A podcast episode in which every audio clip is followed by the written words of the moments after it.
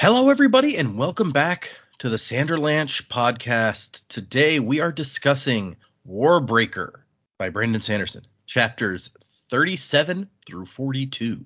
So a good little chunk of chapters this time. Wherein, I mean, we get like, what is, is it three chapters of Vivenna being sad on the street? So that makes a, a lot of, up for a lot of uh, the space here. And being sad on the street is underselling it a bit. Yeah, no, you're not wrong. Yeah, we'll we'll, we'll get there. Other than that, Lightsong and Blush Weaver, you know, they have some more discussion. And Lightsong eventually goes and meets with Allmother with some interesting results. And Siri eats dinner and uh, has a confrontation with Treledees, which that's kind of a, an interesting bit as well. So I'm Data, and with me today is Joe, Jack, and Jamie. So hang on to something, everybody. The Sanderlanche is about to begin. To emerge and to breathe anew, for a purpose so far from my own, and this world I've awoken to, seems familiar but somehow unknown, and the branches of gold on the skyline reach out to the sweep of the stars. The beginnings and endings of lifetimes, a guidance of light from afar. Down, down, so yeah, big chunk of chapters, uh, some some sad stuff. It's pretty depressing, actually, with Vivenna. What did you guys think of these? Wait a second. How many did I say? Six, six chapters. Yeah. Uh, yeah wow. Funny, funny stuff. It was uh, knee slapper. Yeah. No. It was. Uh, it was depressing. You know, I'm going to be honest about that. The Vivenna stuff is very tragic. Almost getting to the the point of selling your body for uh, food slash money. You know, not a feel-good story for sure. So all of that, uh, hate to see it, uh, not great. Vasher coming in at the end. I think maybe this is the turn I've been waiting for, where it's like, you know, he takes her and he's like, oh, you, I'm sure by now he's heard that they're no longer like hanging out together with, she's not hanging together with Denth. He's chasing her. So maybe, maybe he's going to kind of, they're going to team up, hopefully, is what, what we're going to see in the next chapters. The Lightsong stuff, again, you know, there's a mystery going on. We've now got confirmation that, you know, more than one god is having premonitions of something. So that's interesting. And then the Treledees series stuff, it was good. What she bargained for, I was kind of like, oof, really? Especially if uh, if some of our other theories are correct and he's uh, these Pahn Kahl people are actually not to be trusted. That would be a real bummer, but I guess we'll find out. But yeah, no, it, good stuff. All all these chapters feel like they're leading somewhere. We're getting somewhere. Something's about to happen. So I'm excited to uh, to continue. It does seem like that. Okay, so so you like backed him into a corner so you could extort a favor out of him, basically, and that's the one you picked, huh? Yeah, it's like not what I, you know. If I'm gonna extort somebody, I'm gonna get something real good. You know what I mean? I feel like they might have just gone like she's like, hey, can I get some different serving women? They would be like, we don't care. Well, yeah, sure. Yeah, she didn't have to like extort for that. She could have just said. But I guess like there's a there's a societal ranking, so if she wants them specifically to be Pahn Kahl, I guess like that's th- something they'd be like, well, you, you know, you don't understand in our society, yeah, maybe. You know, you're the vessel. That's not something that that's not something that we could do because you have to maintain a certain standard of of servants. And those aren't, you know, that wouldn't fall under that standard. Yeah, could be. Who who knows what these priests would say? There's they they have random stuff that they get upset about. It's true.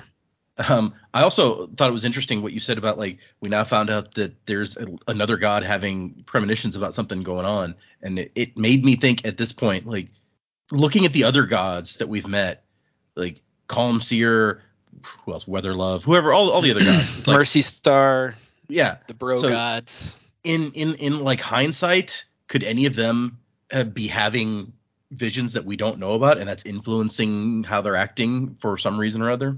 I mean, for sure, but we only know about these two, so yeah. I mean, I know, I know part of our job on this show is to speculate, but like obviously anything in that realm would be pure speculation. I, you know, I don't know. I wonder if the God King has prophetic dreams. We haven't heard anything about that.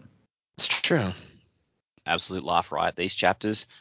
My God, I feel bad for Vivenna, as obviously we're meant to, but just holy shit. you know, let's not belabor that point anymore. Girl does not deserve that. I know I've um, spoken against her a bit in the past, but holy fuck. As as for the other stuff, Lightsong stuff was kind was kind of okay.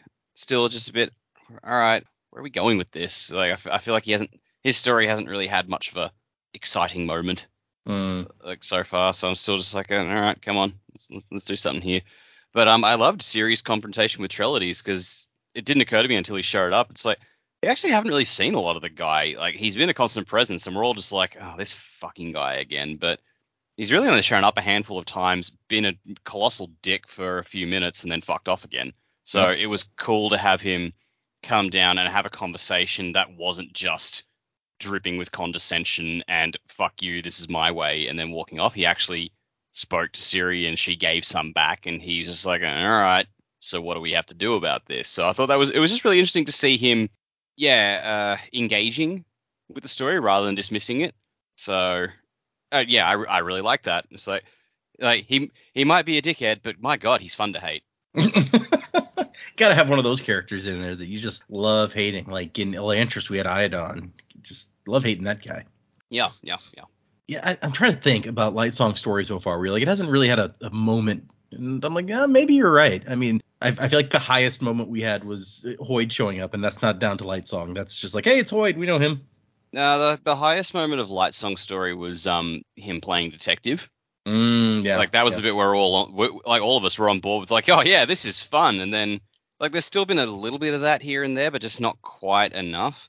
You know what he did to Allmother was quite was quite funny, where he's just like, all right, I'm gonna sit out here until she comes out. By the way, Squirrely, go. Um, oh, that was good. Yeah, I love that actually. I thought I thought that was that was quite the hilarious moment. But uh, that's that's Lightsong's story. It's been just kind of a he lays about a bit, does does something hilarious. And then lays that lays around a bit more. I was like, all right, I'm ready for, I'm I'm ready for this to kick into gear. He does a little more detective work in this section, but it's detective work that he does by sitting out on the lawn and throwing rocks at things. Yeah, yeah, yeah. I mean, I'm going to be the third person to say it, but whew, these chapters were rough. Poor Vivenna. Like every time it got to her, I was like, oh man, it's not, it's not getting better. Because like this is just awful, and it's weeks and weeks and weeks, and I just. Oh, really felt for her, but hopefully we've seen the rock bottom for her now, and we will get some movement there, which would be good. The stuff with Lightsong, I actually quite enjoyed it. I, I thought it was pretty clever. He's still he's still in his detective phase, collecting his data and analysing it and going along with that. I thought that was really cool. I'll be interested to see how that turns out, if his hunches are right. The stuff with Siri and Treledees, though, I think was definitely the highlight for for this week's chapters. I loved just like the the the, the how how much she had to keep her hair under wraps because he could see that he was making her uncomfortable. And I just thought that was really cool dynamic. Like you're trying to keep your cool, but you literally cannot show any hint of the fact that you're you're anxious or unsure about what you're you're doing or the situation you're in, because he's he's got you otherwise. Yeah.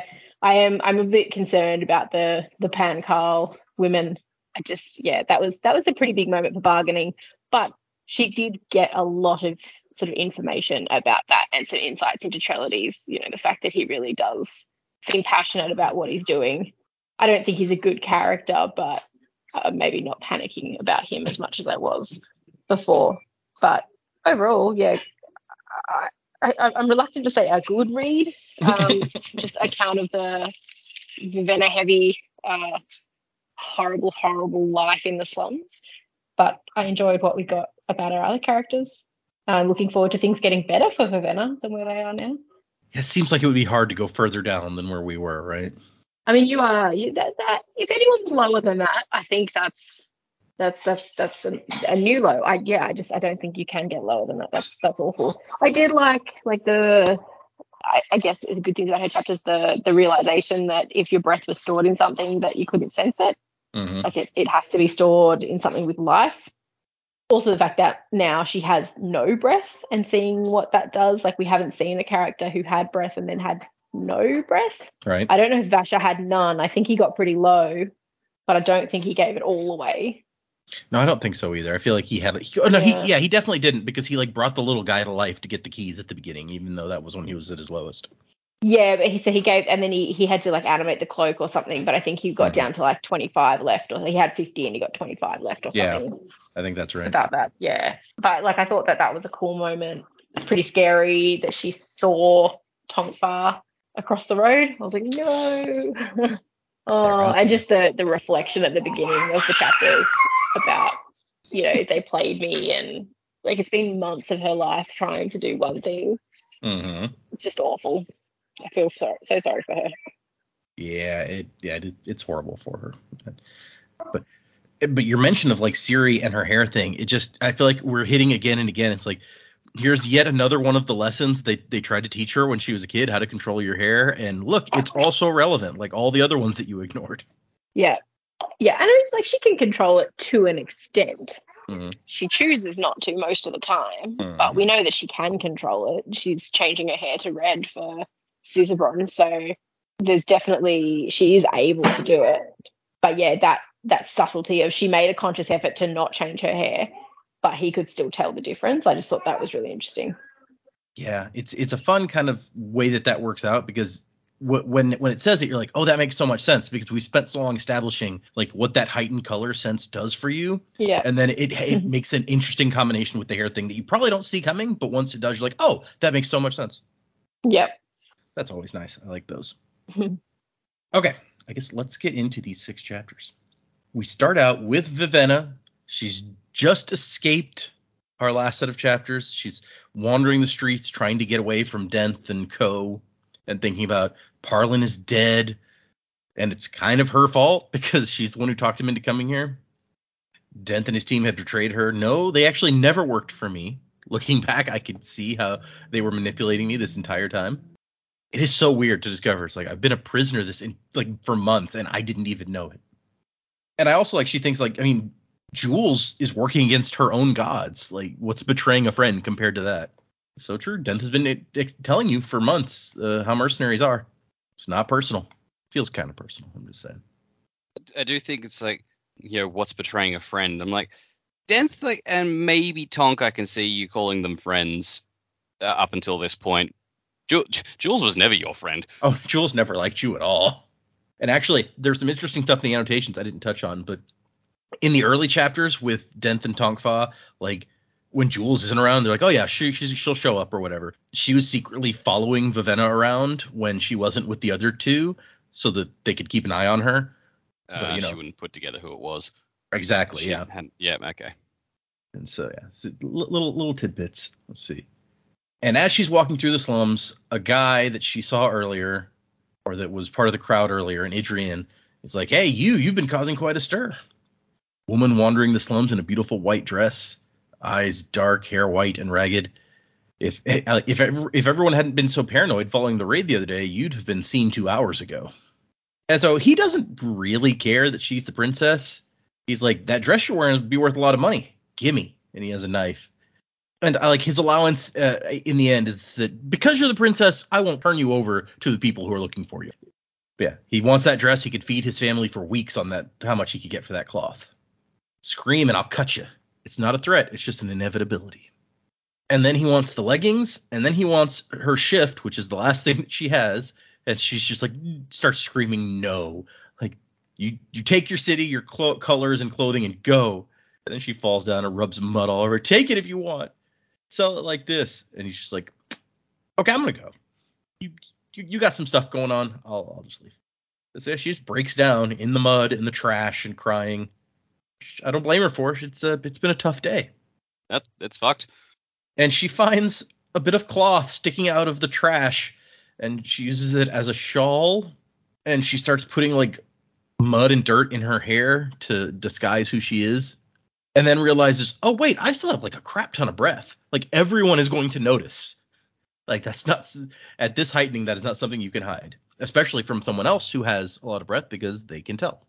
And she starts thinking about like Tonk Fah was hiding from me. I didn't feel him. Vasher was the same way in my room. I couldn't feel him. Oh, duh. You hide your breath in something. And so in order to disguise what's going on, she just says my breath to yours and puts her breath in her little shawl, all of it. So now no one will be able to tell who she is, but she's also a drab, and it's not super pleasant.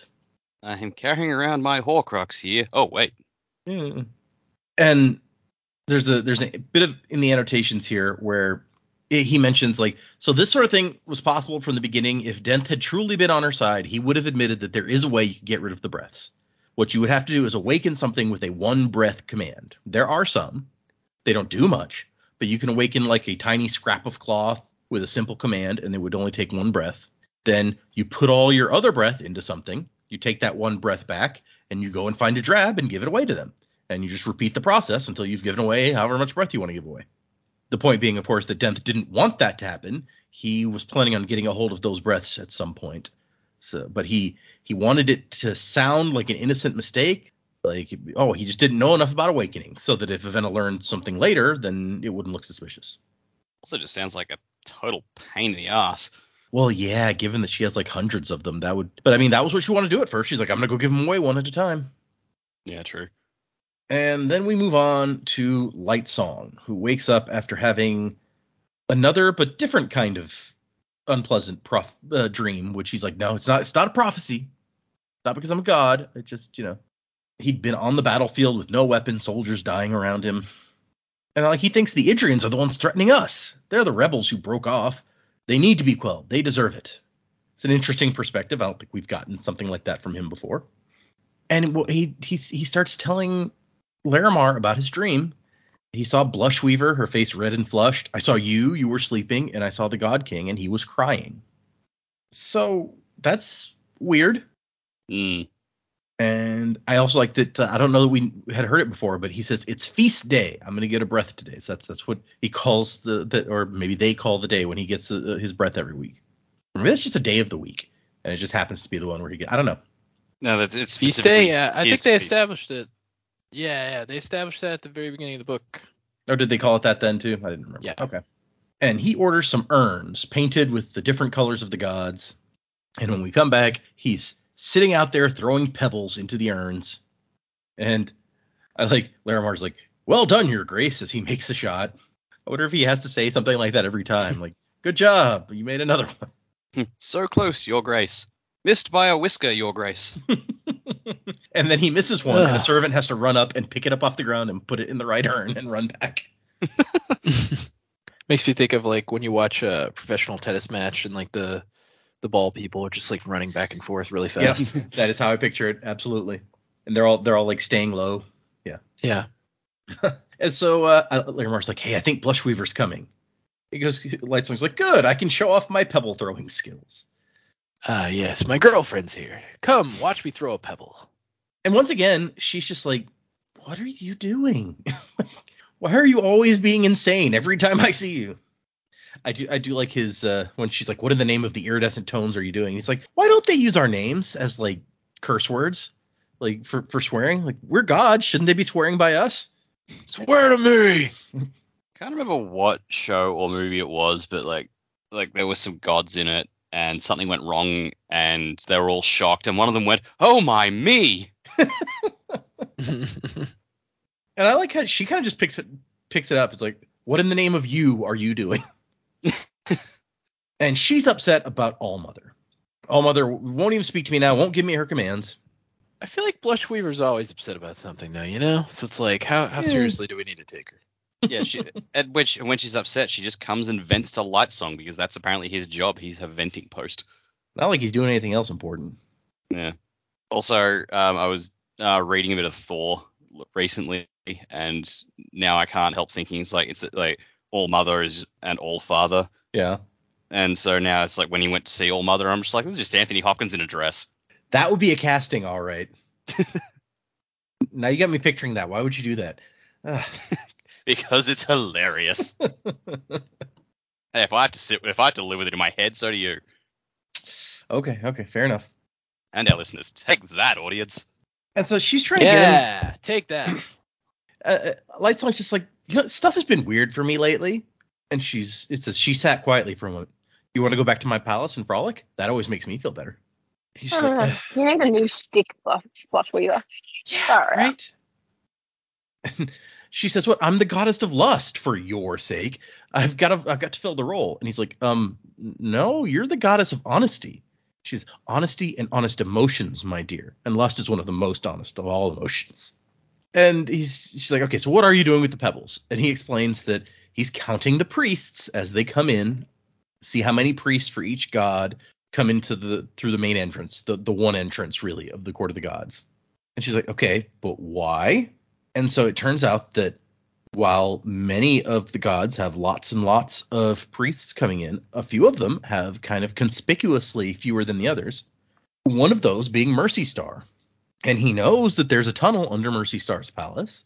So he says that he thinks that this is an indication that some of the priests are going in and out through other means. They're going in and out secretly, and maybe there's something going on. And she's just like, oh, the tunnels again. Why are you so obsessed with that? And I like, he's like, let me prove my point. And he pulls out a box, and she's like, a box? What a convincing argument. And then he reveals the squirrel inside. And she's like, a lifeless rodent. So much better. Oh, what's in the box? it's a it's a lifeless squirrel. No big thing. And he's like, do you know anything about breaking lifeless, my dear? And she just shrugs. He's like, yeah, I didn't either until I had my priest do this. It requires weeks to take control of a lifeless if you do not have the right security phrases. I'm not even sure how they do it. Something to do with breath and torture, apparently. And she's like, torture? The lifeless can't feel. And he's like, eh, mm-hmm. Well, what can I tell you? They broke this one, and it was very difficult. And the stronger and more skilled an awakener, the, the awakener who creates the lifeless, the more difficult it is to break. And so she tries to redirect. She's like, see, yeah, we, this is why it's important that we get Allmother's lifeless on our side, because it would take years to break them if something happens. But here we find out the God King and some of his priests have the codes also, so it wouldn't be a, that big a deal. And she goes, oh, you think he's just going to give them to us? Which I'm like, well, wait, if you're going to war and one of them dies, why wouldn't he give them to you? What do you have going on in Blush Weaver that you're like, the God King wouldn't help yeah. me with what I want? I feel like she really showed her hand there. It's like she's take she's going to do whatever she wants to do, and that may involve the God King being overthrown as far as she's concerned. Mm, maybe. I, I could definitely see how someone would infer that for sure. And so he's trying to explain whoever made this lifeless was really, they had a lot of breath. They were really good at what they did. And they used this as just a distraction. That's not the, whoever it was was trying to get into the tunnels, and they're not the same person who killed, which we already established that he thought there were two different people. And he's like, these tunnels would be the perfect place for someone to be setting up a clandestine operation.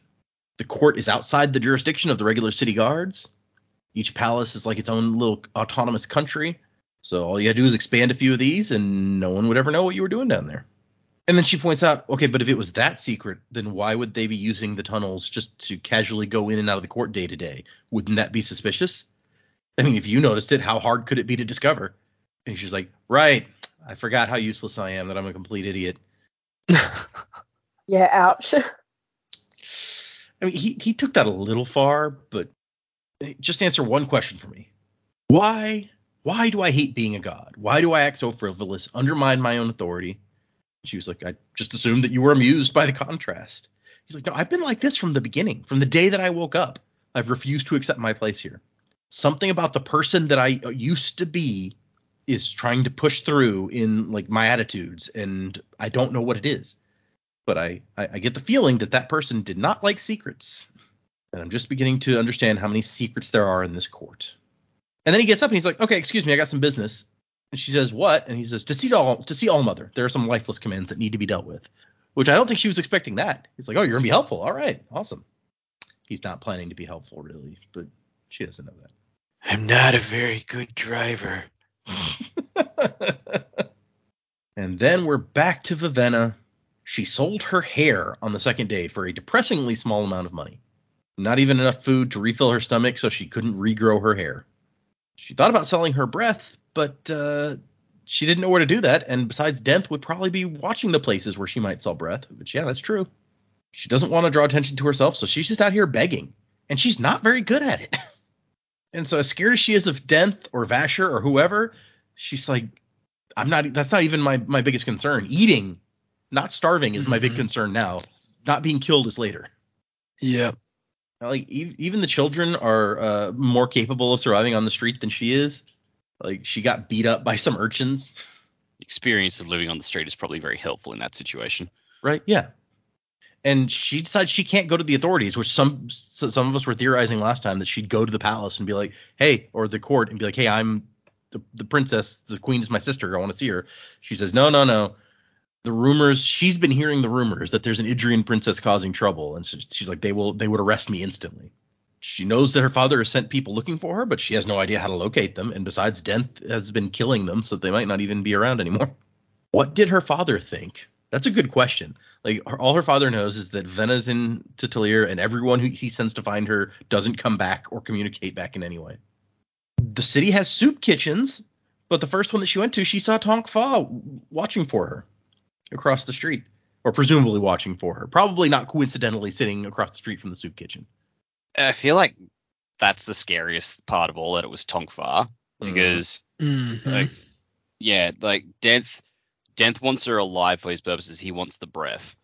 Like, Jules, Jules is cranky, but I don't know if she's, like, I think she would do what Denth asks. Tonk Fah, he, he might just happily just kill her just for the fun of it. Like, yeah, dude's a loose cannon. Yup. I wonder how many soup kitchens there are. I feel like that I would keep trying them until I found one that it didn't look like somebody was watching me from. So just, you know, if I was starving. But of course, we know that Denth has contracted out watching various places in the city because he did it with where Lemmix's old house. That's how I knew people kept showing up. So uh, you, she probably wouldn't recognize most of them.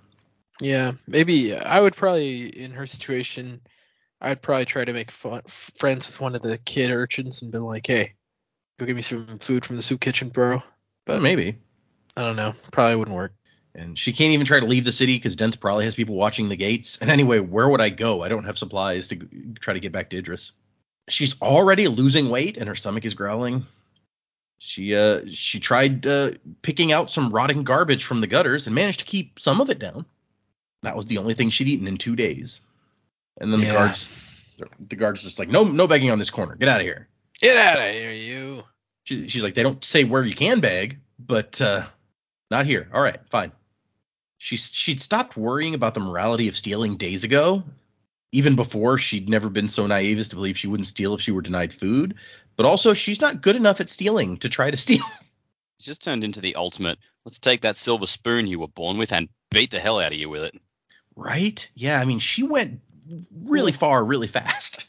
And it, it definitely makes you have second thoughts if you've uh, been having some negative, like, ah, oh, Vivenna, she's so full of herself. She, Dak was just talking about it, I think, like, I'm waiting for that moment when she finally stops being like, oh, man. Yeah, like, but I've, I've been so but, wrong, and actually changes. Yeah, but I didn't want it this bad.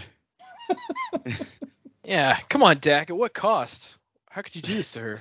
What have I done? All Dak's fault. Can't believe you. Dishonor on my family. Yeah. So she starts looking for a place to spend the night. She's already got her like a ranking of which alleys are the best to sleep in. Uh, one of them is, is full of the urchins. Those are the ones that like uh, beat me up. They're above me in the pecking order. And then in, in her second favorite alley or her favorite alleyway, sorry, there was there's a group of men with dark expressions doing something obviously illegal. So she's like, all right, I'll get out of there. But the third one was empty. Sorry, not, now I'm thinking of Holy Grail. It's like, but the third castle stayed up. That's what you're gonna get. The strongest castle in this here swamp. Of all the swamp castles, this one was the strongest. But uh, the oven gets stoked at night for baking, and it, you can stay warm by like keeping up against the wall. And it, that's the chapter. She falls asleep. So it's a chapter of how miserable and hungry she is until she finally falls asleep in her third favorite nasty alley. It's just like the more you read, the worse it gets. Every mm. everything she says is like, oh, this alley is like nice and warm when they stoke the fire. How do you know that? Oh, it's awful.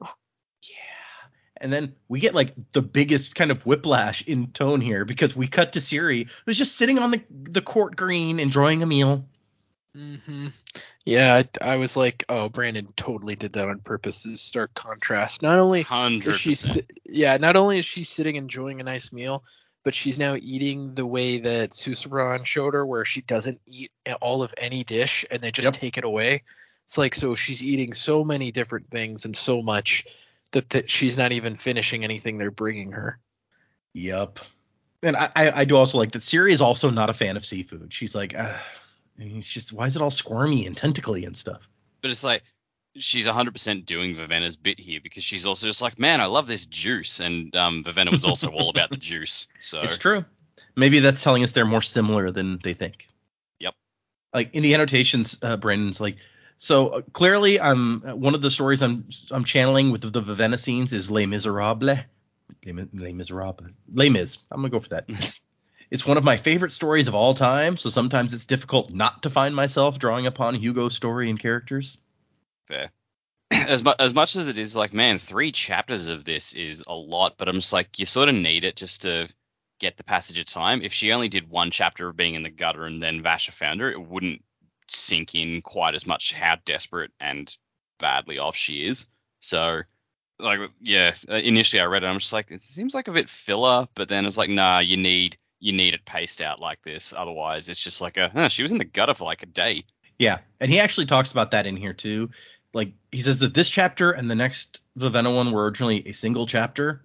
And he felt like, as he was re-reviewing and drafting, he was like, I, I, it feels like I'm in a hurry to get on with Vivenna's viewpoints. I didn't want to spend too much time on the streets since I didn't want to retread ground I've seen in a bunch of other books.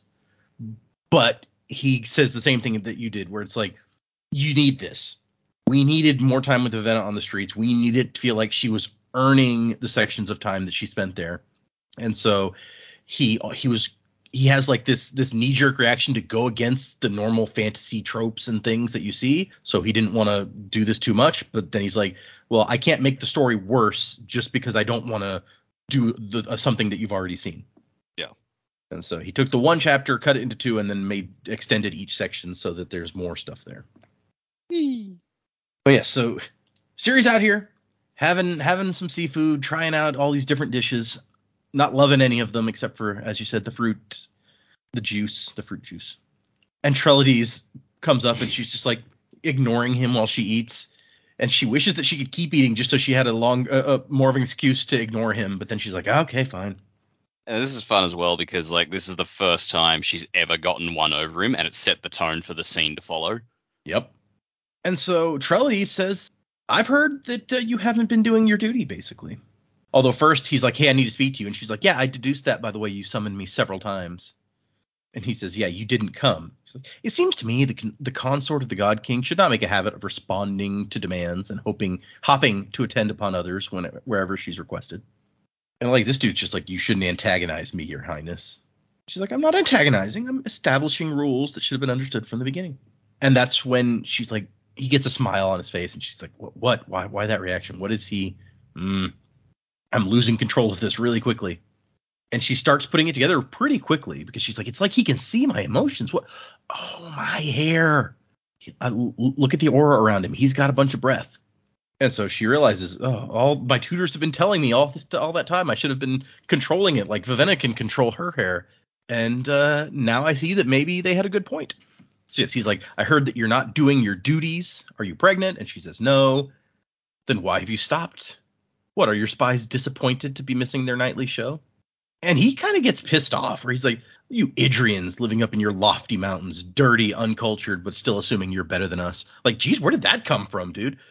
How long have you been holding that inside?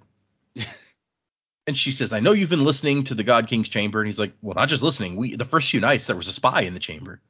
And she's like, oh, holy crap. Which we talked about that, didn't we? Yeah, it, it wasn't mentioned in the book, I but I was... told y'all from the annotations and stuff. Yeah. And does he say first few nights or first few weeks? He says first few nights so I... in mine. Uh, yeah. We found a difference before, it? so it's possible. Yeah, okay, I, I think I read weeks and I was like, whoa. That's a long time. That's even worse than Brandon let on. Yeah, you know, we always hang out for the first fortnight, just make things, make sure things are going well. And he says, he's like, you, you really, I know what your, what your, what does he say? The poisonous things your monks teach, the hatred in which you, into which you are indoctrinated. You think we're going to let an Idrian be alone with the God King unwatched? We had to make sure you weren't going to kill him. We're still not convinced. And I'm like, she's sitting here like, if Susebron's so important to you, why are you planning on killing him? But she can't say that. And what she does say is like, I've stopped because I want, I knew it would get your attention. And he says, you you have to produce an heir. And she's like, why are you so eager, Treledees? It's none of your business. it, it kind of is her business, to be fair. I mean, he says none of your concern, but it really, it kind of is exactly her business. You're, you're not involved in that. I would say I'm pretty involved. I have obligations you cannot comprehend. I am subject to the gods, and I do their will, not yours. Hmm. And she's like, I mean, you can't kill me. Not if you want a royal heir. You can't bully me or force me. Only the God King could do that, and we know how he is. He's like, I don't know what you're talking about. Did you really think I could uh, – you expect me to sleep with a guy and not find out that he has no tongue, that he's virtually a child? Mm. And then she, she throws in a little insult. Like, I doubt he can even go to the privy without help from his servants. And that – like, she sees that pisses Treledees off, and she says, huh, so he actually does care, or at least insulting the God King insults him. He's more devoted than I thought, which that's an interesting little thing. Uh, like, is he we were kind of thinking that he's Treledees may have been manipulating a lot of this stuff, that the God King's priests were, you know, basically had the God King enslaved and were ruling through him. But this guy seems to kind of care to some extent, at least. It wasn't the response I was expecting. Mm. To play devil's advocate, it could be that he cares. It could be that he's, that he's also just like a, I tried for fucking ages to teach him how to use a privy without help. You don't know what I went through. Fair point. Yep. Oh, God. Have you, you know tried how many times? Do you know how many times I personally wiped his ass? Like, I'm the high priest. Uh, so yes, we've got. Uh, And he, he gives us a little information. Like, do you know much about the history of our kingdom after your family departed? And she's just like, not really. She thinks, like, more than you probably think. But no, not really. I think that he probably expected you to cut. Like, Bluefingers keep saying, like, we really thought that you'd be more prepared than this. And I, I feel like Treledees probably also thinks that she expects her to be more prepared and know more about what she's getting into. So I don't know that more than you probably think is accurate, but whatever. Because nobody imagines The, the truth of the situation, that she was not prepared at all, and her dad just randomly decided to send her at the last minute. No, because people don't do that. No. Except that guy. Yes. Well, to be fair, also, her tutors apparently did try to prepare her. She just didn't listen. Mm. I mean, she had a valid, valid reason. She spent her whole life going, well, I'm not the one going. The fuck do I care? Yeah, right, yeah. Yep. Why would I learn my ninja rope-breaking skills at this point? I'm not going to be a ninja. And so he explains, Lord Peacegiver left us with a challenge. He gave us this treasure, a wealth of biochromatic breath, such as no one had ever seen, more than fifty thousand, and he told us to keep them safe. He warned us not to use them. Where the fuck did he get that? Mm-hmm. It's a good question. Uh, he, uh, he convinced a lot of people to give them to him, I guess. I do well, not nice expect nice orderly you to line, and give me your breath. Could be. Please, everybody, line up. Please. I'm going to tell you what to say to me. You're going to feel much better after this, I promise. All right, so you're going to say your breath to, or my breath to yours, whatever this freaking saying is, and you got to really mean it. All right, cool. He says, what we did was necessary. I don't expect you to understand. And she says, necessary to keep a man in bondage, to deprive him of the ability to speak, to make a permanent child out of a grown man. He didn't even understand what he was supposed to do with a woman. And Treledees says, it was necessary. You Idrians, you don't even try to understand. You don't even try to explain, dickhead. True. He explained how it was necessary, but now it's necessary for him to have a child, but it was unnecessary for anyone to tell him what to do.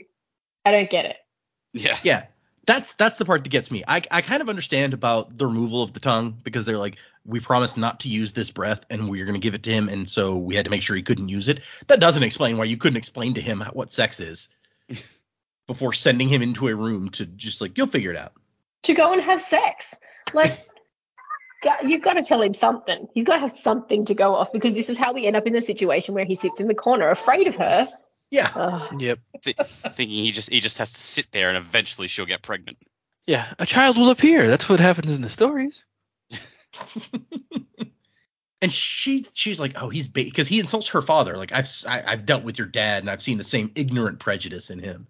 And she's like, oh, he's baiting me. He's trying to piss me off. I didn't even like my dad that much. It's fine. She, okay, she doesn't think that, but she probably should. Let's be honest. Um, That's kind of a dick. Believing in Auster instead of your living gods is not ignorance. You're the ones who abandoned our faith and took an easier path. And he's like, no, we followed the God who came to protect us when Auster did nothing. Peacegiver returned to life with a specific purpose to stop the conflict between men, to bring peace again. His name is holy. He's the one who, g- who gave us life. and he asked us one thing, to care for his power.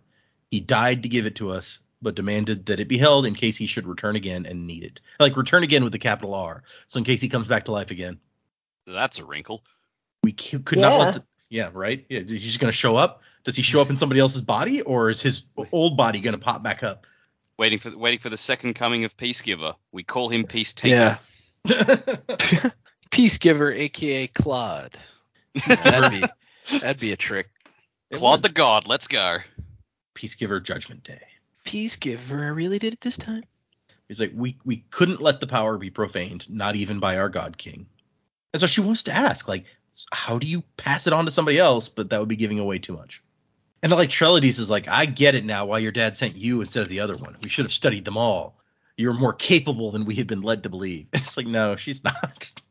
I mean, she's getting there. But as long as they believe that she is. Yeah. So what are your demands? What will it take to get you to go back to your duties? And she says, I want my serving my serving women replaced with women from Pahn Kahl. And he's like, what, you're, you're displeased with your serving women? Like, no, not really. I just, I have more in common with the Pahn Kahl women. I like the browns they wear. And he's like, oh, yeah, thinking that it's like an Id- Idrian prejudice thing against colors. And she's like, I don't want to get rid of the Landron women. They can continue to serve like the Pahn Kahl women did before, but I want my main women to be from Pahn Kahl. And he's just like, all right, fine. And she goes, okay, that'll earn you a few more weeks. And so she's just like, I got a victory, but at the cost of antagonizing him even further, he probably was never going to like me anyway, so it's fine. I like how that's her concern. Like, uh, he was probably never going to like me anyway. Like, wait, did you think he was gonna? Well, no. At any point? She's just like, I kind of made more of an enemy out of him, but he was never going to be something other than an enemy, so it's probably fine. I mean, there are a few times in this conversation where he didn't refer to her as vessel. He call, actually called her Your Highness or something like that. So I'm just that's like, true. Well, maybe he does have a bit of respect. Like, you know, he still hates her, but there's some respect. you you got to take what you can get, yeah. And then she goes back to eating the food. And it's like, all right. And we cut back to Vivenna for another sad, sad section. She has one bit. We don't know how much money that is. Apparently not much. And she's trying to pay this guy for the privilege of rooting through fresh garbage from two restaurants to get food. And he's like, I find it hard to believe, Lady Girly, that this is all you made today. Even the children can bring me at least two. And she's like, I haven't eaten in days. And he said, then do better tomorrow. Not only that, he keeps her coin. Just rude. Yeah. And so he says, two tomorrow. I have to pay the restaurant owners, you know. Can't let you eat for free. So he, he pays for the privilege of being the lord of this alley and uh, getting paid by the, the poor people to dig through the garbage. King of the restaurant garbage. Yeah. He's folded an, uh, like this napkin into a crown. A lobster crown. Yeah. Yeah. So she's just like, last time she brought one bit and it had uh, let her eat her fill. It's the last time that she'd eaten, like a week ago. How long had she been on the streets? She didn't even know. And she's having trouble remembering things. Like she, she, she's like her, her brain is fuzzy. Clearly is, and maybe it's a little hard to pick up on at first. But as we continue through the chapter, it becomes clear that like she, her thinking is really fuzzy from from. malnutrition or what, well, we don't know, but she's been feeling really sick lately. Sick enough she didn't even think she could feel the hunger anymore. That's pretty sick. And so uh, in the annotations here, he says, one of the things I did to make Vivenna's sections here work better was enhancing the fuzziness of her mind, giving her this sense of numbness that I hope indicates that something is not right with her. It's common for someone who suddenly becomes a drab to get sick almost immediately. For a time, her immune system was magically enhanced and warded in a way to keep her from becoming ill. With that removed, suddenly sickness can strike. She hasn't built up an immunity to the sicknesses going around, and by becoming a drab, her immune system suddenly works far worse than that of other people. These things combine to make her come down with something pretty nasty the very day she put away her breath. This would have killed her eventually. By finding men, sending men to find her, Denth actually saves her life here. So that's nice. And she, she makes her way back to the slum and watches the prostitutes and thinks like, they're not dirty. They don't look hungry. They're laughing. I could I could go and join them. An urchin had spoken uh, about, uh, they, about it the uh, other day. That's how they get you. Mm-hmm. It was so tempting. Food, warmth, a dry bed. And then she's like, what am I thinking? What is wrong with my brain? And eventually she forces herself away. She's like, not yet. I'm not that far gone yet. You're just trying to survive, love. Don't be too hard on yourself. Right. Everyone's doing what they have to do to survive. The alley, she gets back to the alleyway that she's going to, and it's empty. It's actually kind of too empty, but she doesn't notice at first, and then some shadows darken the alleyway behind her, and she's like, oh, crap. And she tries to run, but there's somebody cutting off the other side, and it's the guy who stole her dress. Sorry, Princess, bounty just got too high. Took me a blasted long time, long enough to find you, though. You did a good job, a great job of hiding, he says. How very encouraging of you, thanks. And at this point, she's just like, fine. I, I can't take this anymore. Just just take take me. Whatever happens, it's got to be better than this. And here, and then all of a sudden, something hits the street in front of them as they're leading her away. A black sword, the weapon, silver sheath and all, rammed into the dirt. I love that.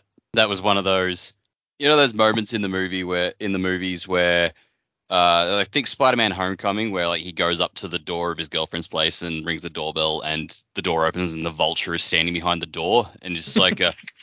Oh fuck moment. It's like that's that's what this was. Not for, not for us, not for Venom, but for the thugs. Like I'm just like, oh man, you guys are fucked. Yeah, it doesn't look good for them, right? Like instantly, you you know that shit's shit's gone. Yep. gone. Yeah, no, I agree. And so uh, they're all kind of transfixed by the sword until one of them reaches for it and picks it up, and everyone's looking at it. And another guy like reaches out to touch it, and the guy carrying the sword just bashes him in the face, she, with the sword, sheath and all. And then the scramble starts. Bones broke. Blood ran on the cobblestones. Eventually, one of the guys, who the guy with the sword, kills the last other guy. The clothing of the sword wielder's arm had disintegrated, and a blackness like vines growing on a wall had twisted up around his shoulder. Black pulsing veins that bulged out of the skin. The man screamed yeah. a piercing, desperate scry- cry. So yeah, that's nice. That's uh, that's what you wanted, right? Twisted the sword around and rammed it, sheath and all, through his chest, and then he slumps over backward, twitching, staring up at the air as the black veins evaporate, the sword going all the way through, coming out his back and propping him up from behind. So that's a very dramatic image. And Brandon says in the annotations that like uh, my editor tried to take out the shot of the final man slumping back but remaining kneeling, staring at the sky with Nightblood rammed through his chest, propping him up from behind. But I think it's one of the more powerful ones in the book, so I fought for it.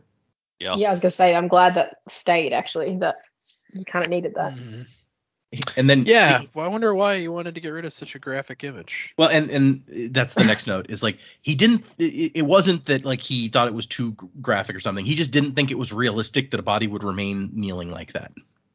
Uh, you know what sort of book we're reading, right? Like, there's yeah, a right, lot of exactly. It's not exactly realistic. Also, uh, also, I mean, come on, editor, have you ever shoved a sword through somebody? You don't know. Yeah, go out and test it, and then come back and let us know. Maybe they have.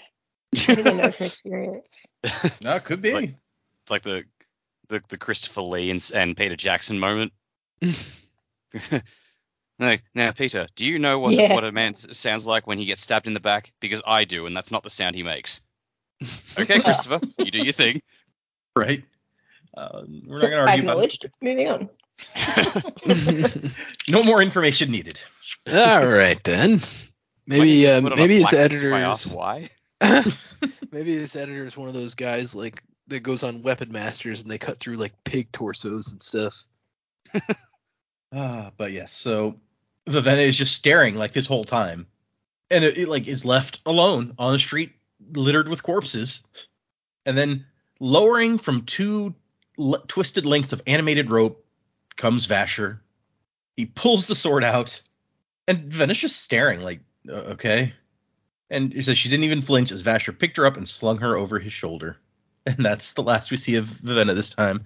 Vasher saves the day? Maybe? We don't I know mean, what he's going to do next. Nightblood saved the day, let's be real. When we last saw Vasher, he told her if she ran away, he was going to kill her. So, is, is, he, is he good to his word? He probably wouldn't pick her up nah, if he was planning on killing her, right? Like, he'd just do it. Yeah, he'd just do it right there. You know, no fuss, no muss. There's still like circumstances have changed a little bit mm, since yeah. then. Also, That's it's, fair. It's it it is interesting that like old mate who picked up the sword slaughtered every one of his mates and completely ignored her. Mm-hmm. So it's like, uh, well, she didn't get killed in the fight, what does that say about her? And maybe Vash is just gone, all right, better not waste this. Could be. That's a really good point. Chapter forty-two. We're back to Lightsong. And a priestess is saying, her grace is not interested in seeing you. And Lightsong's response, well, I'm not interested in her uninterest. Perhaps you should ask her again. Such a schoolyard thing. I've already asked fourteen times. Goddess Allmother is growing impatient with your requests and instructed me not to respond to them anymore. Did you give the same command to the other priestesses? And she's like, no. Wonderful. Send for one of them. And like she comes back and she's like, okay, now she said that we're not allowed to do any of the stuff that you're asking. No priestess is allowed to, to ask her if you can come and see her. Did she say that they couldn't ask if she would come out here? Yes. And every other phrasing that would imply asking her to come within your proximity or communicate by letter. Variations you might want. uh, it was great. And I, I like in between Llarimar's like, what about your speech to Blush Weaver about not annoying people as much? He's like, I didn't say that.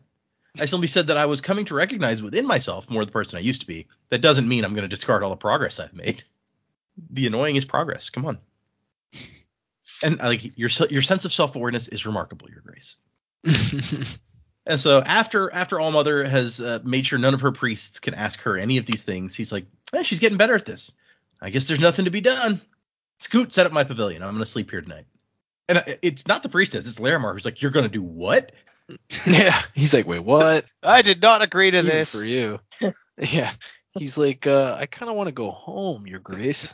nah, nah. Set it up. Apparently, he's been trying to see her for over a week. And so he's like, okay, if she's going to be that stubborn, I can be stubborn too. I'm quite practiced. Comes from being an insufferable buffoon and all. I don't suppose she for- forbade you from allowing squirrels into the building. Which is such a question. And the priestess I'm is just so like a, oh gosh. She'd just be like a, I don't like where this is going. No, right? Uh, nothing good about that. No, I guess she did. Ah, excellent. Okay. And so he pulls out the squirrel and gives it a command. Go into the building, search out the returned who lives in it, run around in circles, squeaking as loudly as you can. Don't let anyone catch you. Oh, and destroy as much furniture as you can. Okay, bye. And then it runs off screeching, and the priestesses are like, oh, like it says she's horrified by, by what has just happened. I also Go get him, like Binky. How it like mentions, yeah, I like how it mentions, it's like, yeah, it screeched. It didn't really sound like a squirrel, though. So just imagine it's just being like, ah, ah, ah, ah. Lights on, just screaming like, goat thing. What a delightful afternoon it's becoming. And Maybe Llarimar, we should get out more often. Yeah, we, we need to do this more. Get get some more squirrels. This is great. And Larimar's like, it's not going to be able to follow all those orders. It still has the mind of a squirrel, despite the power that gives it breath or that g- lets it obey the commands.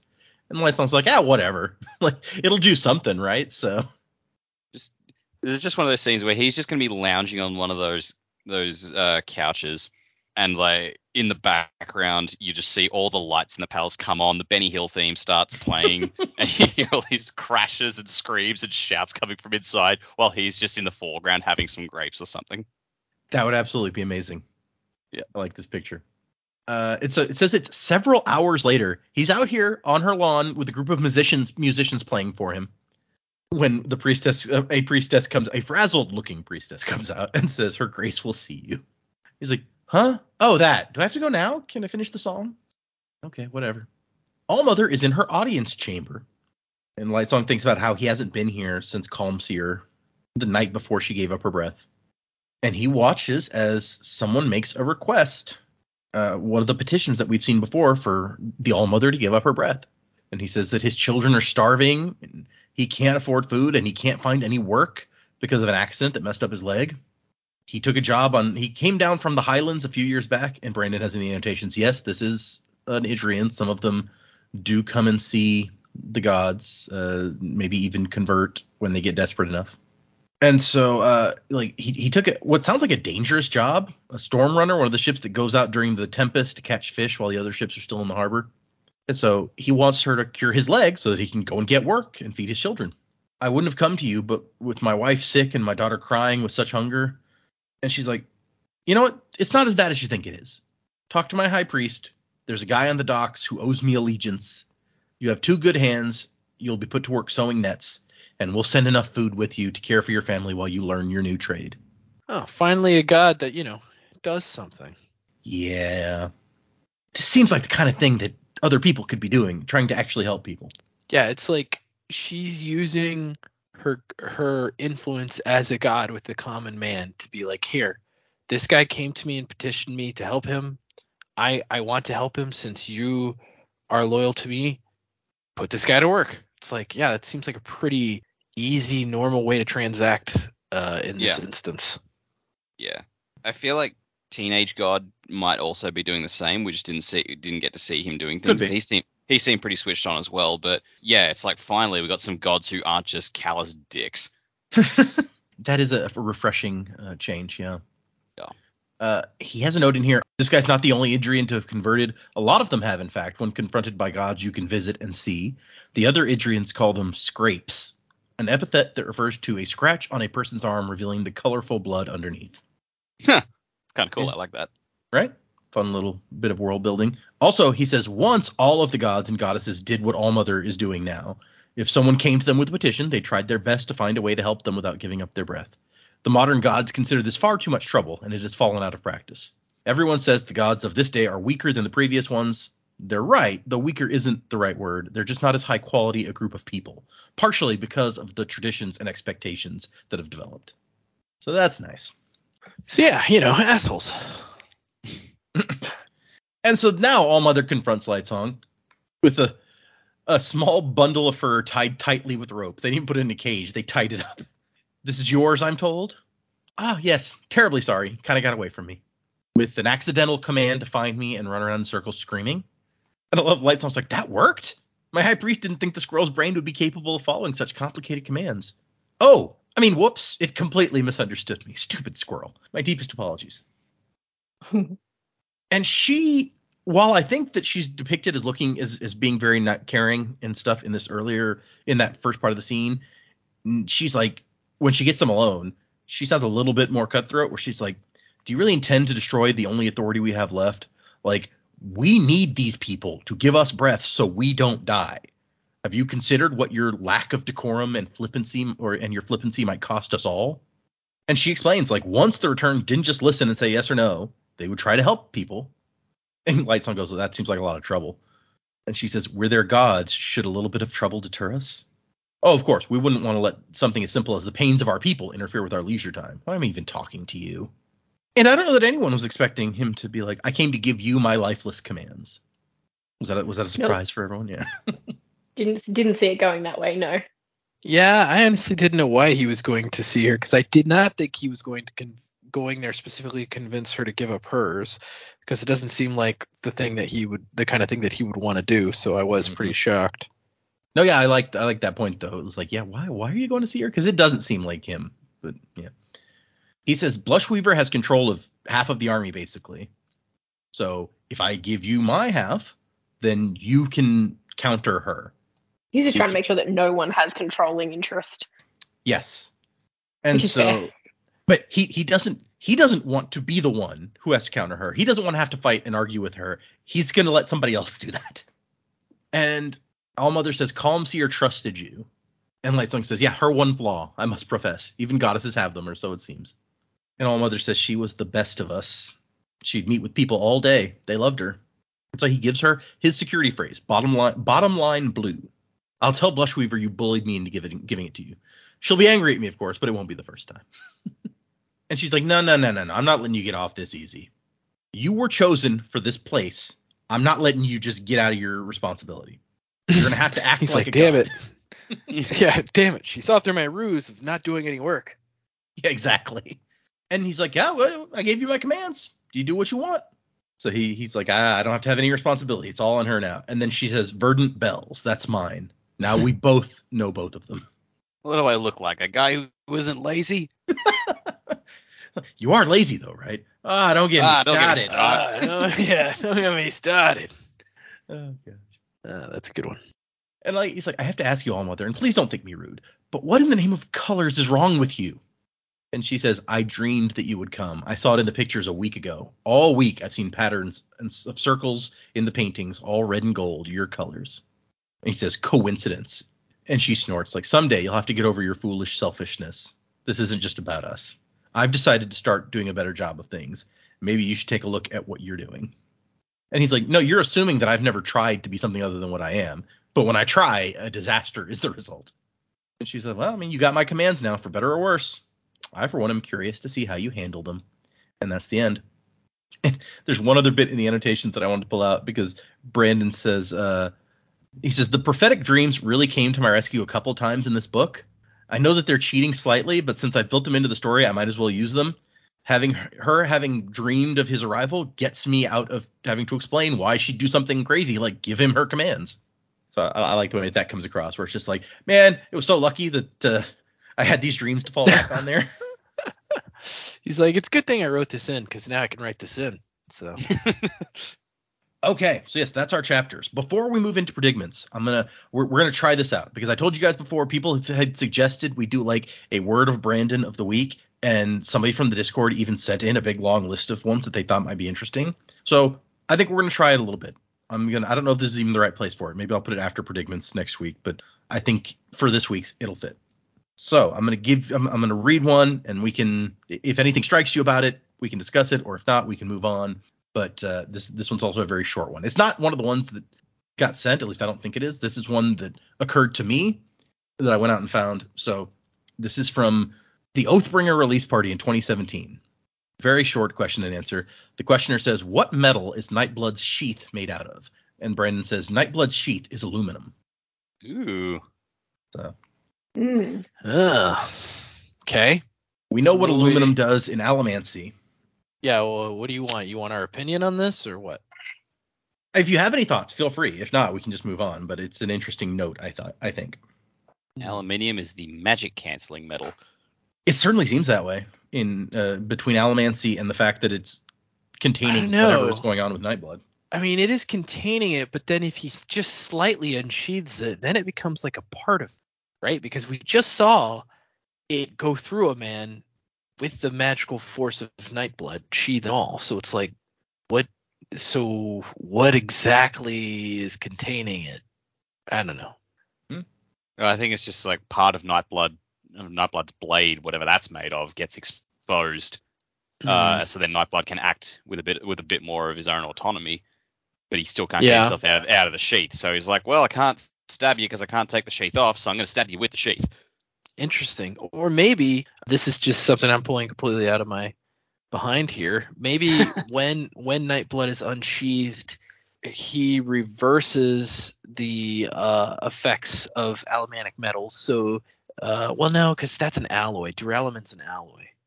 Yeah. It, I was gonna I was gonna say maybe, you know, somehow he turns the aluminum sheath into like a super power charger, but that doesn't really make sense. Hmm. I guess my first thought, my first thought was just mostly that if you were world hopping and you were on Scadrial, then having it in aluminium would mean that they couldn't affect it. That's true. Yeah, they can't like push or pull or anything on it. That's a good point. Or a practicality rather than a oh system, maybe. Yeah, I see what you're saying, Jamie. So it's if Vasher went to Scadrial with Nightblood, nobody could push or pull on it while it's in its sheath. Hmm. That makes sense. Yeah, yeah, that's a good. That's a good thought. Or someone might even be worried about a Mistborn popping up on this planet and uh, be like, ah, I've got my anti-Mistborn mm. sword. Yeah, I guess that's true, because I guess the planet doesn't necessarily give the Mistborn their power. It's the being the ability to burn allomantic metals. Yeah, it's it's genetic, although we haven't, I don't know that we've seen one try to use their power elsewhere. Maybe it wouldn't work. Right. That's a good point. Yeah. So, yeah, it's a genetic investiture. That doesn't have to do that does have to do with lineage, but not so specific lineage that it has to be an heir like the royal locks. Yeah, not that, like that. Yeah, that I'm so confused about that. I'm just like, what? I know, right? Okay. Well, yeah, that's uh, that was one little one. That, like I said, somebody sent a whole bunch, so we'll do this for at least a few weeks. And if if you guys are enjoying uh, random facts that we can pop in, then maybe we'll keep doing it. Uh, I I kind of like the concept. I also don't want it to draw like. I'm worried about adding stuff since our episodes already go a little longer than I want some of the time. So I'm like, uh, how much do we want to add? But we'll see. Predicaments. Let's do that. Where are we going? What's going to happen now? Uh, Vivenna is in the hands yeah. of Vasher. Uh, Lightsong and Allmother both have the commands for half of the army. There's all sorts of things happening. Yeah. So I'm going to go. I'm going to kind of tag on to some stuff that Dak and maybe Dak and Jamie have said, um, that Vivenna is going to become one of the main players in this book at the end. I don't know how big her role is going to be, but I, you know, obviously she's one of the main voices we've been following throughout the book. So surely her contribution to the events will be significant. Um, how I think that's going to play out now that Vasher has her, and, you know, it's been enough time that he realizes she isn't with Denth. Maybe he'll, you know, he'll be more willing to kind of be like, hey, look, this is who, this is maybe not who I am, but this is what I'm about. And, and so, you know, this is what I'm working towards. Um, what you've been doing has been helping Denth do X, Y, Z, and this is what we really should be doing. And so, you know, she's going to start to trust him, and then things are going to kind of change directions for her with Vasher.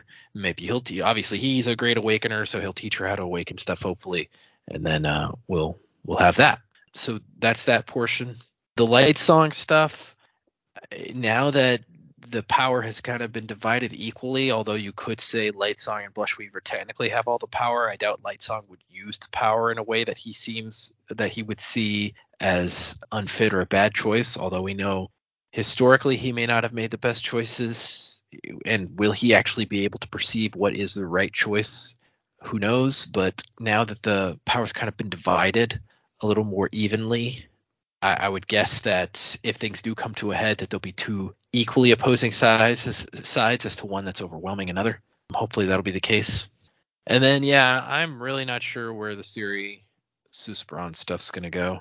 My assumption is that they're going to have to try to work together to fix something. If it, if if what Dak had theorized is correct, and this is the Pahn Kahl people and um, Bluefingers that are actually the dangerous ones in this situation, I, I assume if that is the case, that there'll be a double cross at some point, and then a lot of things are, are probably going to be happening quickly. The same, you know, once that betrayal hits, the Sanderlanche will probably be in full swing, and and things are there's going to be a lot of falling action. How that's going to take shape, though, like, I really don't know, because it's uh, Siri seems, although confident in the, well, not even completely confident in the action she's taking, but although appearing confident on the outside, if, it still feels like there's so little information for her to go on to make decisions that I just don't know exactly what direction that's going to head in.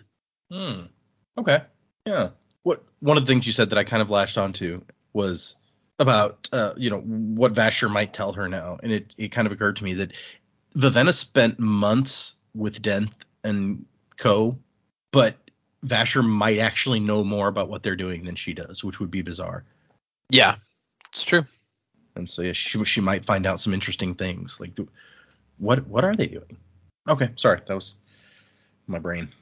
Not entirely certain where we're going from here. I do feel, I, I do agree, I think, um, Vasher is going to explain to Vivenna what Denth has actually been up to and pull the pull the curtain back on, on a lot of what's just been going on, what she's really been doing, and then they'll start conspiring to, you know, make plans to undo that or hinder it or something. But whether or not they'll have enough time to do it subterfuge way, or they'll have to go out and like go like do one big job to try and um, stop it all. I don't know. We'll see. Yeah.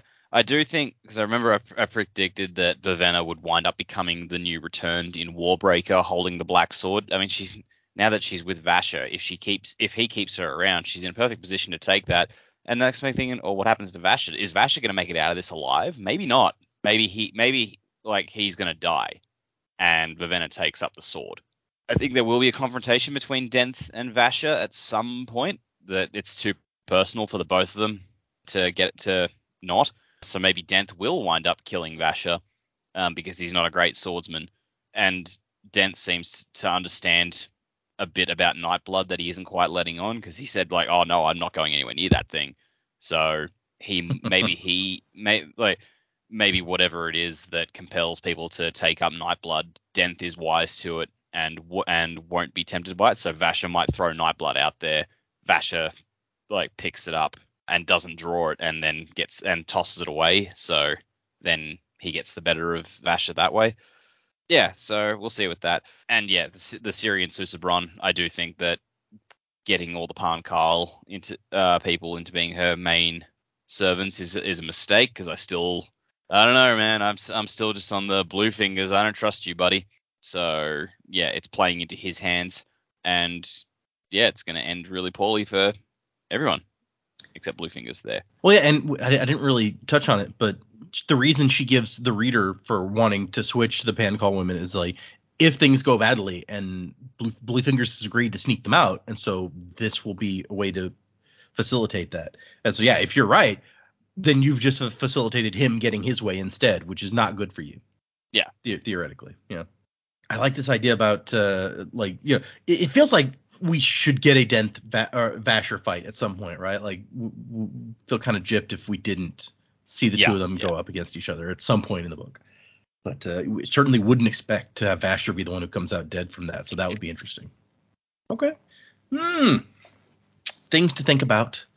Dak, you were the first one to come up with it, but I think you're you, Jamie was kind of on board with Bluefingers uh, from the beginning. She's like, yeah, that, that sounds like good. And I think you've gotten Joe on board as well. So uh, you're winning people over to your theory, for better or worse at this point. Yay. Okay. So, yes, I, I think I'm still on the, the Bluefingers is the bad guy bandwagon. I think the confrontation that we just had between Theory and Treledees, I'm just not like, like I said, I don't think he's a good character. I don't think he's a good person, but I don't think he's the big bad. He does seem, and from a very short conversation, he actually does seem to have the God King's interest, or like things are the way they are because they need to be. Like, he seems to be a quite a devout person. Mm-hmm. So I...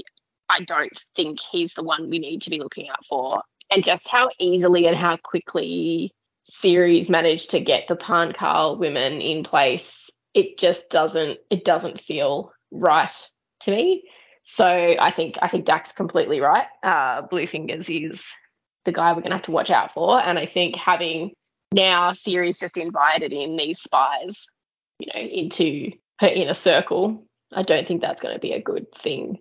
Um, fortunately, Theory's still pretty guarded, but I don't think that's going to be good.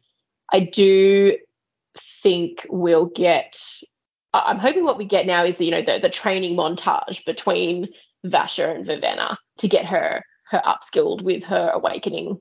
Oh, as much yeah. as she doesn't want to, I think that's kind of where we're headed next. I do still think – I think it was Dak again. I think Dak's kind of on the ball this book, but I do think Vivenna will be Warbreaker.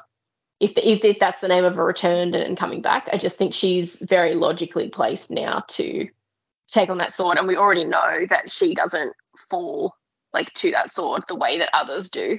Mm-hmm. Um, you know, now that we've seen what it do- actually does to people, she doesn't feel the same way when she's confronted with Nightblood. So I think that we're... We're there. I don't really have anything extra apart from really just confirming really what other people have said. I think that Dak and Joe have really been on it today. Yeah, still long term. We always get to this point in the book and I'm like, I actually have no idea which way this is going to go. No idea whatsoever. I wanted to think a little bit more about the dreams and like the, and the prophecies. I reckon what we did talk about before, other other gods having them. I would assume so. I imagine there's a scribe effectively for each one of them having to to do that. I just assumed it was part of the process. What they were dreaming about, I don't mm-hmm. really know. But I think we know he's been dreaming of war, but the whole thing about the God King crying, maybe maybe something bad's going to happen to Siri. He does seem to really care for her. And given the situation she's just found herself in, if Bluefingers is bad and now all of his people are around her, then maybe maybe she's going to end up in a situation that's not particularly nice. Mm. Um, yeah, that's the only thing I can think of as to why he'd be crying at the moment. But, yeah, we'll see We'll see how we go. I reckon his his observations of Mercy Star's palace, we've got to we've got to figure out what's going on there. I reckon he'll find the, the tunnels, because he'll prove, he'll prove that people are getting in and out. He already knows the tunnels exist. Right. So... I think he's going to work through that. I don't know. The next step in his investigation would be to see where people are outside the city, but how is he going to get outside the city? He's going to need some people, I imagine. Don't know how we're going to get there yet, but he'll figure it out. Maybe Lightsong will end up outside the city. Ooh, a god wandering around. It would be noticeable. Yeah. It would be noticeable, sure. But maybe. You never know. at night. Could be, could happen. Hmm. There were a couple of things. First off, I think you make an interesting point about, because we talked previously about Warbreaker, if that was going to be the name of Return, maybe it being Vivenna, but combined with what Dak was thinking, like there, there's two interesting possibilities I think there, because one is Dak was like, you know, Vasher and Denth would have a fight and maybe Vasher would get killed. What if it was Vivenna and Denth that fought, and then Vivenna, that's how Vivenna mm. dies and becomes Warbreaker, or other maybe. Way around? What if Dak, Dak at least has been theorizing from the beginning that Vasher might be returned. I think since we met Vasher, essentially. But what if he did die and then he's the one who returned and ended up being Warbreaker? Uh, I don't think that's going to be the case because of the painting. Oh, Wait, it was a woman holding yeah, a woman a holding woman. the sword. Yeah. In the, that's a good point. Yep. Who'd you say die and become Warbreaker? Well, I was saying Vasher. that it, yeah, it could be Vasher or Vivenna uh, was the other. Oh, oh, oh, oh. I still maintain my original theory that that could have been Vasher in the painting, because the only the only reason he says that it's a woman is because of the long hair, and Vasher has long hair, so that's true. I forgot that you'd mentioned that. Yeah. Yeah, it doesn't. I, I don't necessarily believe that it's it has to be a woman in the painting. Okay. The other thing that stuck out to me was going back to those the prophetic dreams. Like, you got a good point. It probably is every god like wakes up in the morning and the priests are writing down their dreams, right? So, is there a central repository where they're collecting all these? Is somebody out there reading them and trying to interpret what's going to happen from those? Because that seems like the kind of thing that somebody should be talking about. Yeah, well, how much how much of it is kept within your own palace? Because they all kind of worship a, a god, right? Like, they're all the god kings, but you would appeal to a particular mm-hmm. god for for something. So do people worship all of the gods because they're all kind of under the god king, or do they pick one? That's an interesting point. From there. Yeah. Like, yeah, is it is it actually of interest to them to have cross-referred their dreams? It would make sense, but whether they've thought about it, I don't really know. Because if they all start dreaming of war and all have the same same dreams, surely someone would have caught wind by now. You would think, right? Maybe it's maybe it's one of those things like the C I A and the F B I not sharing intelligence and then something bad happens. Potentially. Okay, interesting. Hmm. All right, all right, sorry. Get, got me thinking down some, some roads there. Okay, speaking of what's going to happen next time, we're doing five chapters next time. That's forty-three, forty-four, forty-five, forty-six, and forty-seven, and with forty-five being the extremely short one that I mentioned previously. So anyone following along, read those for next time. We have a few things to touch on. Let me, I'm going to do, so that I don't forget it, somebody sent us a message on Discord that I wanted to read here. So this is from Timothy C D, who says, I want to send a big shout out to the creators of this amazing podcast. I've been having a blast because I can read something cool and then listen to other people having a lively discussion about it. It's like getting two awesome experiences in one, reading and chatting. So much fun. Thank you, Timothy. Glad that you're enjoying yourself. We have. Yeah, it's uh, that's cool. I mean, I don't know.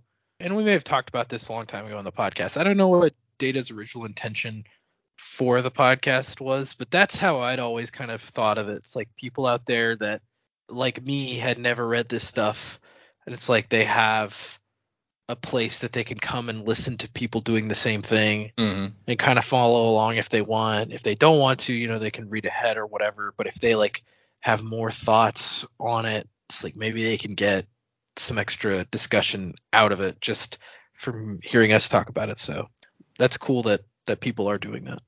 It's been so long now. I don't remember all of my original intentions. I don't know that that was central yeah. one. Yeah, it's been uh, it's been like three and a half years, and we're finally about to start Stormlight after yeah, we've we've, we've which everyone has been begging for this entire time. Right. Yeah, we got four episodes after this one, people, and then we'll we're, we're starting it. Unless something happens between now and then to be like, hey, let's go read a different book. And everyone would hate me. Oh, wow. Probably. Yeah, that'd be, uh, that'd be wild. And a surprise like, oh, twist. We're to interest. Yeah. Well, I mean, and, Secret and Project four like is coming out at the beginning book, of October. I was about to say, yeah, that fourth quarter book comes out and all hell could break loose. We don't know. I think we should be, I think we should be done with this before the beginning of October, though. So we'll, we'll have already started in. Yep. I'm gonna stop us after like, th- like three three section three episodes into The Way of Kings and be like, now we gotta read this other book. That would be mean for everybody. No. Okay. We I, I think honestly, My first, my my idea was, because I'd listened to other podcasts that did this for the Dresden Files specifically, is what I'm thinking of, where it was just like, it's almost like getting to read these books again, hearing someone else read them for the first time. It's almost like getting to read them for the first time again. And so I like giving that experience to people who maybe maybe like me have reread these books a dozen times, but you get something new out of it by hearing someone else do it for the first time. Anyway, so yeah, move, moving on. We have we have one new five star review from Bane forty-five. Uh, I'm not going to read it in a Bane voice because that's Dak and Joe's. That's Dak and Joe's thing. I can't do it. Um, Bane. It says, this is Bane's new favorite podcast. It says, my new favorite podcast. This podcast. Did he ex- say that? Did he say it in the third person? No. It's, this is Bane's, this is Bane's new favorite, favorite podcast. podcast. uh, uh, what have I you started? Podcast as if you have nothing to lose. It's admirable. It says, this podcast is an excellent way to experience going through the Cosmere, both for first-time readers and for people wanting to recapture the feeling of going through for the first time. Data, the only member to have read Sanderson's works previously, is great at nudging conversation about what might happen without spoiling things for the others. The rest of the cast has a lot of interesting insights and clearly has a lot of fun talking about their favorite parts of each chapter and trying to figure out what will happen next. I fully recommend giving them a try. Oh, man, oh, Bane, man. What a what a sweet, sweet review. For that sweet, sweet review, I'm going to give you the uh, sweet, sweet power of uh, sliding. Ooh, that is a good you one. Make them, uh, you make them speed bubbles, bro. I thought you were going to go full Bane with it and be like, Bane is a lot like a pewter yeah. mining person. There's a thug. No, I, I was going to say Seer, but I feel like I feel like Slider is more, more where Bane's at. Uh, and also, if I'd been more on the ball, I would have said, so like copy and paste that review into the text chat so one of us could have read it in the Bane voice. Oh yeah, that would have been a thing. But uh, oh well, oh well. C'est la vie. We got uh, okay. Next, we have one new patron at the misting level, and it is Angela. Oh man, Angela. That's you a know, name we haven't heard from in a while. Yeah, it's true. Yeah, not you the know, same Angela, but yeah. Well, there, there were two. Is this a third? There were two. The, yeah, this is going to be a, this is a totally third Angela. Angela. The third Angela. Angela three? Yeah. Angela three. There you go. Uh, Angela, you know, normally I would say it sucks to be a ska, but you, you coming in at the ska level, that's A-okay in my M- book. Misting level, I said. Oh, m- misting level. That's even better. Disregard everything I just said. Yeah, dis- everything I just said about ska, they do suck. Yeah. No it one does. Ever said the ska suck, by the way. It was it sucks to be a ska. That's a different way. Hey, I came up with it. It's my thing. Um, but I you're read right. the no, song. I never said ska suck. You're correct. I never I never did that. But hey, you know what? You are uh you are a connector. You store connection, which uh, you know, for world hopping could be pretty sweet. Right? Yeah. That's that's the one that lets you like speak the other languages, right? So. Yeah, it's, yeah, and uh, yeah. Lets you do all sorts of cool stuff. All right. Well, there you go, Angela. Thank you for your patronage. Uh, no new emails today, but uh, we have oh. a lot of other stuff. So, man, uh, if only we had had a new email that you could have read, but then you figured out you couldn't read it. Yeah, if only. What a world that would be. Yeah. Welcome to the world of tomorrow. If you'd like to send us an email, the address is the sanderlanche at gmail dot com. Find us on Instagram, Twitter, X. X gonna give it. I'm gonna give it. I'm gonna get it at some point. X gonna get it at some point. X gonna give it to you. Oh boy. You can find us on Patreon, where I am still posting my reactions. My first read through Yumi and the Nightmare Painter. I actually need to edit up some more of those episodes to go up. On Discord, if you want to join our, our Discord server with all the wacky discussions that happen there, you can find a link at the top of our website, w w w dot the sanderlanche dot com. Music by Miracle of Sound. Remember, we are doing five more chapters for next time, and that's going to bring us we're we're getting darn close to the end of this book, people. Um, five chapters, then four, then four, then three in epilogue, and we are done. So expect I, I don't know that it feels like any sort of Sanderlanche has started at this point, but it's expected it probably isn't too far off. I honestly can't remember offhand when it starts, but I feel like uh, knowing Brandon as we do at this point, it can't be too far off. Thank you, everybody. Patrons, you guys are awesome. People sending emails, people leaving reviews, getting misting powers. All of you are cool. We appreciate everybody. And wasn't to the time of next. Colo, P S Fashion.